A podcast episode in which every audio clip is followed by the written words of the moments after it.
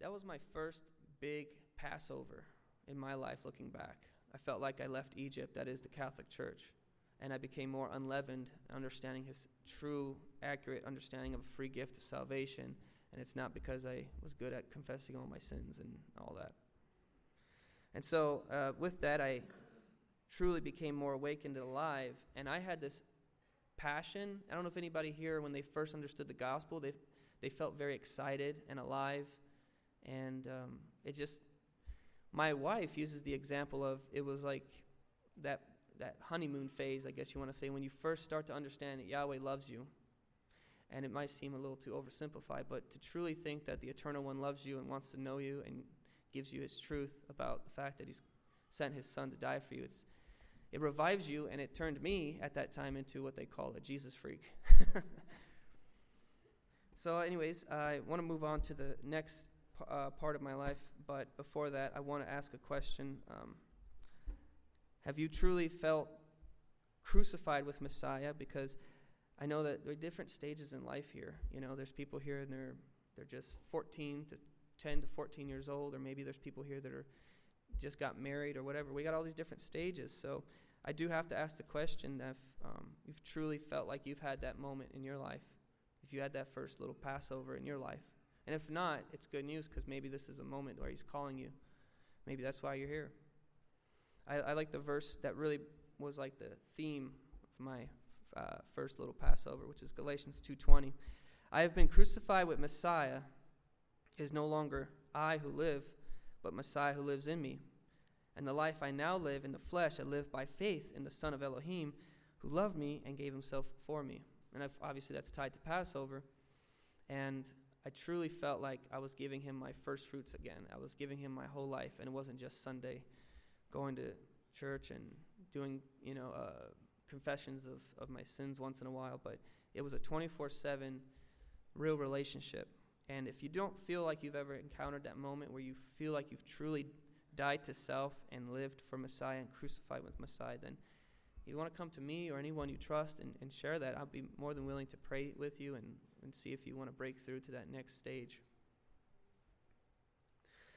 The second breakthrough is when I was shown the Torah. I always catch my saying, uh, catch myself saying, "When I found Torah, I didn't find anything. I was, I was blind, you know, and the Father guided me. So I always correct myself, and the Father showed me Torah.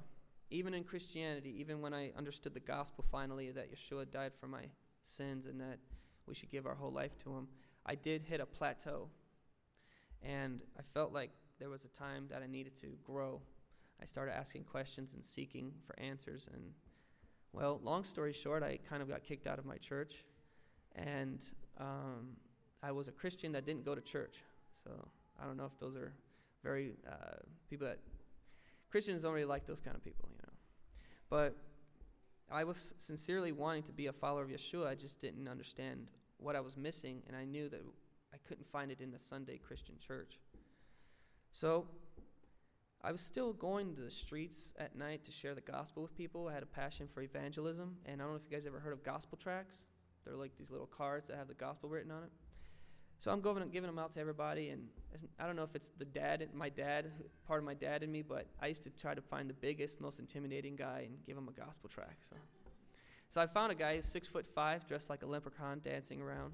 I said, I'm gonna give him a gospel tract. Let's see what happens. Man, I'm telling you, he went from dancing to having two dead eyes, and he said to me, because um, I tried to tell him, you know, Jesus died for your sins, all that stuff, and he looked at me and says, You know, you Christians are always trying to convert me why don't you finish converting to my religion? And I was like, I don't know what you're talking about. He says, uh, You Christians, you know, you keep Christmas, that's my holiday. Keep Easter, that's my holiday. Halloween, that's our biggest day of the year. I'm a Wiccan, it's a male witch, and you Christians are halfway there to becoming, uh, you're, you're keeping my biggest holiday. So why are you always com- asking me to convert to you when you've already sort of halfway there with, with my holidays? And I thought, well, that can't be true. So I went home, I Googled, and I thought, I'll, I'll prove him wrong next time I run into a Wiccan. What do you know? I couldn't find Christmas in the Bible, or Easter, or December 25th, or, or you know, obviously Halloween. And so, not only that, but the rabbit hole continued to go down and deeper and deeper. Um, I started to see that Um, a lot of the mega televangelists on television were not preaching the whole gospel. A lot of the doctrines from the charismatic movement were not scripturally sound. There's gospels out there, no, uh, false gospels known as name it and claim it, prosperity gospels, hyper grace mega churches, and so much more. So I was beaten to a pulp. Not only did I stop going to church, but now I'm having this identity crisis. I didn't know who I was. And here I thought I was getting my butt kicked, but really the Father Father's saying, I'm, I'm pushing you deeper into my truth. So I finally prayed, and that's another lesson I want to show everyone here is um, if you feel like you hit a wall, you hit a plateau, pray. And truly pray like with your heart. Because I think the Father's trying to show us something when those seasons happen. So I prayed and I said, I know now what's not true for the past two to three days, I think it was, of just non stop YouTubing of exposing Easter. I said, okay, I know what's not true, but what is truth? And it was like the floodgates opened. Psalm 119, 142 Your righteousness is an everlasting righteousness, and your law is truth. I never heard that in Christianity. And in 1 John 3 4, sin is transgression of the law. Again, I, that's New Testament, yet I never heard a pastor tell me that. Now I was hungry. I was starving. It was suddenly the I was drinking milk in Christianity, and here's the meat and potatoes, and I'm, and I'm hungry. And I broke through and had my second Passover, my second Exodus. I was coming out of Sunday Christianity, as you would call it, and um, has a lot of roots in Catholicism and Greek mythology. And I was coming out of that, and he's saying, Come out for my people. And I left Egypt a little more, became a little more unleavened, and became more like a first fruits offering, giving more of my time to Him, like keeping the Sabbath and getting rid of uh, my uh, Ron Swanson breakfast habit of bacon and eggs. And, and I just became more set apart. And to us, that might be like a yawn, like, okay, you found Torah, you know, join the party. But again, I don't know if you got anybody here remembers. Uh, there's some people here, second, third generation Torah keepers, but for those who are not, when you first found Torah, man, it was intense. I don't know if anybody can relate, but that realization that we're supposed to be keeping the Sabbath and, just so much more, it, it just gave me that revitalized feeling. So again, I plateaued, I hit that wall, and the Father said, Dig deep, dig deep, and pray. And the Father showed me the Torah. I think of a verse like Leviticus 11:45 when it came to that season in my life. For I am Yahweh who brought you up out of the land of Egypt, so that I would bear, um, so that I would be your Elohim. Therefore, be holy, because I am holy. So him calling to be holy, us to be holy, is another way of sanctification. Leviticus 20, verse 7 has the word sanctify in it. Sanctify yourselves, therefore, and be holy, for I am Yahweh, your Elohim. And I did really, truly feel like I was starting to really practice my Hebrew faith. I was no longer uh, a Greek minded believer, but I was following a Jewish Messiah and I'm following this Jewish faith, and I'm starting to really feel like I'm alive. But surprisingly, um, even in the Torah movement, and this is my third part that I wanted to share with you guys, I did feel like I plateaued once again. Um, I even though I was keeping Torah for about three, four years, I, I felt like I hit another plateau. And I think this is the key to the message I want to share today because the majority of people here are Torah observant and they understand the gospel. But I think that a lot of people here can actually relate that even if you're in the Torah movement and you know who Yeshua is, you can still feel like you're far from the Father and you f- sort of hit a plateau or hit a wall. And so again, I was saying this time, I was like, there's something missing. There's got to be a deeper meaning to the Torah than just going on Facebook telling Christians that Santa's pagan and, you know, doing away with bacon. I said, there's got to be something more to this. That was great for a season, but the Father's saying, dig deeper. And so I started to pray. Again, I, I want that to be another key part of this message is I think we should really find quiet place and quiet time even if it's sitting in your car or anything, and to truly cry out to the Father if you feel like you're asleep, spiritually asleep. You feel like you've been just running through the motions. Ask the Father, what is my next challenge? What is the deeper meaning the Torah? What is the deeper meaning to the scriptures? And just show me your face, Father. And I think of Second Chronicles 7:14 when it came to that. If my people, which are called by my name, shall humble themselves and pray and seek my face and turn from their wicked ways, then I will hear from heaven and I will forgive their sin and I will heal, the, heal their land. And also, I, I think that healing the land could also be applied to our hearts. If we feel far from the Father or we feel like we're not really truly following Him in a lot of ways, we became lukewarm, that He can heal that land and revive it, bring it back to its enriched meaning. And so the things that He was telling me when I was already a Torah observer was the theme was uh, do not forsake the assembly was a theme that popped up. At that time, I was Torah observant, but I had a lot of scars from coming out of Christianity and uh, an abusive church before that and stuff. So I didn't, just didn't want to be around people. Me and Shrek had a lot in common. So I just thought, you know, I'll just be myself. I'll study Torah and mind my own business. And the only fellowship I need is online fellowship. But the Father said, don't forsake the assembly. And so I started to go out of my comfort zone, go into the fellowships, uh, even if they're 45, an hour away, to sit down and break bread and get to know people. And while doing that, I noticed that the Father was saying, uh, there is a lot that we have to fix. Um, although I've shown you, you know, obviously Yeshua, and I've showed you Torah, now we're going to get into like the nitty gritty, like heart surgery of Torah. You know, like when you get upset when someone tells you you're wrong. Um, perhaps that's a knee-jerk reaction, but we gotta we gotta get that fixed. Because if you're gonna be a an ambassador, a representative of my kingdom, you can't act like that. And I was like, I don't know why I get so mad. he says, Well, the main thing is fear. You're afraid.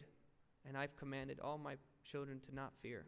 And you've literally live, eat, and drink fear half half the day. You're always full of anxiety, and we got to get that fixed too. So just by going to a fellowship, I had all this truth popped up in my head of like, I didn't even realize that because it's easy to stay home and just be on Facebook or YouTube, and none of those things get touched. You kind of just stay in your bubble. But when you actually go out into an assembly and you meet other people and maybe even butt heads or disagree on a topic, it's like suddenly that pressure brings things to the surface that the father's like, let's fix that. Let's let's grow in this area. He also was calling me with the theme of it's not good for man to be alone. And I was alone at the time. And I says, okay, uh, a wife. Okay, I can. I'm definitely not husband material yet. So he was also teaching me how to be a leader, a provider, and also to be gentle with a daughter of Yahweh, to be kind, slow to speak. And I think that's so important. And so now, in, Yeshua died for my sins, keep on living my life. Now I'm seeing so many different facets of who Yeshua is. He was so kind and patient to the woman at the well. And I'm like, well, I need to be kind and patient when my, you know, have a disagreement with my wife or, or whoever. And, and so much more like self control, time management. I had a problem of having a spirit of laziness, uh, apathy, a very apathetic. And the Father was just showing me a deeper meaning of Torah. And I felt like that could be applied to everybody's life here. And I, I'm afraid if somebody here has been keeping Torah for years, or maybe like I've met some people here, like I'm a third generation Torah observer. At that, sometimes third or fourth, whatever. I'm not trying to nitpick it. Just a third is the problem. But anyone, but that it can sometimes bring you to a bit of a lukewarm plateau because you think, okay, we got the Shabbat, we got the feasts, and if I just make my appearance on the Sabbath, you know, that's all I need to do. The Father is saying we got to dig deeper and have that personal relationship with Yahweh. And so I've been a lot more in tune with myself now, where I've been more aware of my surroundings.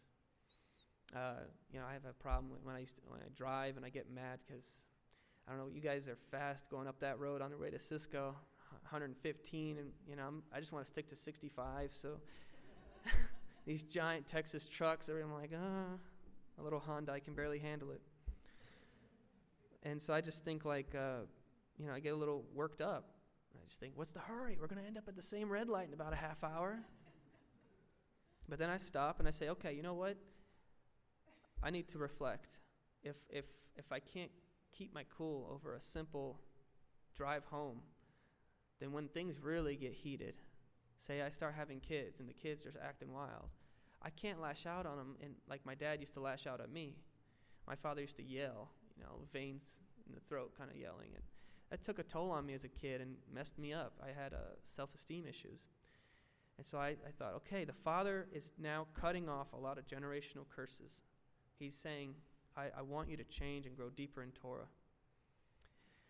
And uh, I use the driving as an example just because if you're very aware and just in tune with the, with the Spirit, you're always wanting to be sanctified. You're always wanting to perfect the game, to get better at what you do. Um, then even getting mad driving home will bother you because you're like, I could get better at that. I can get better at that. And being grumpy in the morning. I mean, the thing that bothers me the most now, my leaven that I'm removing this week, is I don't like getting up early in the morning and praying. I don't. Um, when I wake up, I just want to be left alone. I grab my phone, I look at whatever's on Facebook, and then I go and get coffee. Like, you couldn't get more in the flesh if you tried.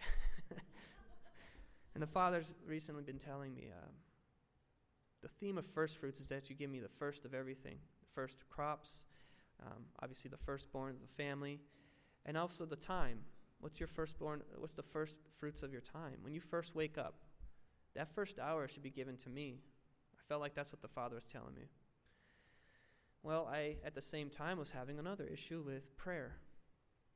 Uh, I've had my family, uh, my, my father passed away about six years ago, and I prayed every day that he would heal from cancer. And he passed away. I didn't want to pray after that because I thought, well, I prayed for him to get healed, and he died. So I don't really feel very good when I pray. I don't really know if he's listening.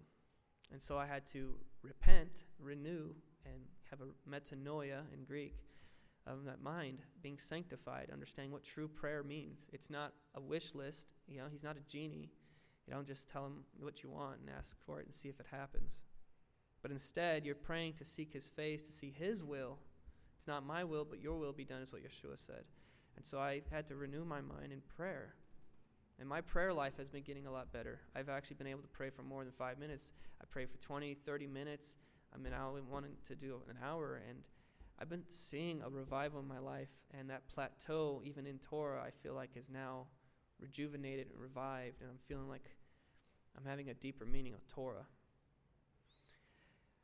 I have a vision for this assembly, and I don't know if anybody else has the same one, but I really want this assembly to be a beacon of light uh, for the entire county of Eastland, for the state of Texas, and for people across the nation. I want them to come and know this place as a place that's um, filled with prayer warriors, Torah observers, people that really, really, really seek the truth, and that we cannot stand being lukewarm. And we're constantly trying to better ourselves. Um, when I go and play basketball with the guys, I, I see that passion and that drive to want to win, and to want to get better, and to want to push themselves and push others. And I think, let's take that and bring it into the sanctuary. you know, where say, hey, you know, uh, let's let's let's all the men let's pray with all our hearts. Let's let's worship with all our hearts. Let's push it. Let's let's ask ourselves, what can I get better at? Let's have accountability partners. Let's have morning prayer time together.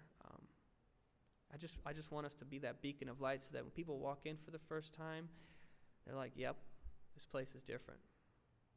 and that the Father will be pleased with that for sure. I see this walk kind of like um, the chess analogy I was using. You started off in 600, you hope to one day get to 1,000. If you don't, don't hurt yourself, don't get mad at yourself. Just enjoy the journey and see where you're at now and see where you can take the next step. My next step is to get to 1,400, obviously. So Paul used the analogy of running a race and boxing. 1 Corinthians 9, verse 24 to 27. Do you not know that in a race all the runners run, but only one receives the prize? So run that you may obtain it. Every athlete exercises self control in all things. They do it to receive a perishable wreath. It's like those little Greek crowns made out of leaves. But we, an imperishable, we as children of Elohim are trying to get that imperishable inheritance. So I do not run aimlessly. I do not box as one beating the air. But I discipline my body and keep it under control, lest after preaching to others, I myself should be disqualified. So he's pretty much saying, keep yourself in check, constantly check yourself and sanctify yourself, unless you end up preaching to others a message that you find out is more applicable to your to yourself and you disqualify yourself. I see the Torah and the commandments and the scriptures kind of like a sword, a giant medieval sword. And the Father's blessed us with it. But you ever noticed if you give a kid a big old sword, he tries to pick it up and it's too heavy and he tries to wield it, you know, wield it, he, he might hurt himself and others. I d- I don't want us to be that way. I think that we've been given a sword, a very powerful tool, and the Christians and the, the Muslims and so many more can really, really benefit from it if we become good stewards of it. But if we learn how to how to hold the sword, strengthen ourselves every year to get better and better at holding the sword and, and the shield and being able to defend and protect sound doctrine, I think that we can definitely be that pillar of light I was talking about. So, uh, we've heard this verse a lot of times, but I thought I'd go ahead and revisit it. That throughout this whole week, I hope that we've been meditating, praying, and thinking about the theme of unleavened bread. 1 Corinthians 5 8. Let us therefore celebrate the festival, not with the old leaven. To me, that would be like last year or the year before that. We should be growing the leaven of malice and evil, but with the unleavened bread of sincerity and truth. And so I just wanted to conclude and wrap the message up with an encouragement or call to action. If you're a new believer, or if you've perhaps actually never given your life to Yeshua, and here you are now hearing this message, maybe that's a sign that the Father's saying it's time to come out of Egypt. It's time to give your life to Yeshua. It's time to cross over and receive the covenant as a child of, of Yah. If you're, say, a second, third, fourth, fifth generation Torah observer, I just want to give an encouragement that I want to co labor with you, and I want us to become um, my brother's keeper, and I wanted to really un- continue to grow one, with one another and to really become uh, a better representative of Torah and Yeshua, our Messiah. I know, like, for example, a week, uh, it was like a week ago, we were playing basketball, and the teams were completely uneven, in my opinion and we got blown out. I think it was like 21 to 7. Man, I got so mad and I started blaming everything but myself. And I was like, it's because of the rules we're using and it's just these Texas basketball rules or whatever I said. And the whole gym got really quiet and I realized I was like, I shouldn't have said that. And so later on, I got convicted and I said, you know, I got to have self control and uh, I can't get Im- be immature about um, simple game. And if I get uh, you know immature about a game, I can only imagine when the real problem comes, when persecution comes of our people or or something happens in our lives. It's a true challenge. And so the Father used that moment to, I think, rebuke me. And I went around apologizing to everyone, like, sorry I got mad, sorry I got mad, sorry I got mad. But I think that it's a good example that um, you know, we, we need to be growing and getting more mature and pressing in, digging deeper, and we should never feel that plateau. We should never feel it. And if we do, it means the Father's saying, take the next step, grow, see what you can get better at. Hebrews 12, 1 through 12 says, Let us race the race with endurance. So every year we should have a deeper meaning of Torah and its truth and who his son is, Yeshua, in the theme of the feasts and if the Father's calling you to come out of Egypt somehow, if you have a little bit of Egyptian in you, whatever that may be, um, just meditate and see what that could be. I want us to become better soldiers for Messiah. Because once we become true soldiers of Messiah, Matthew 9 comes to life.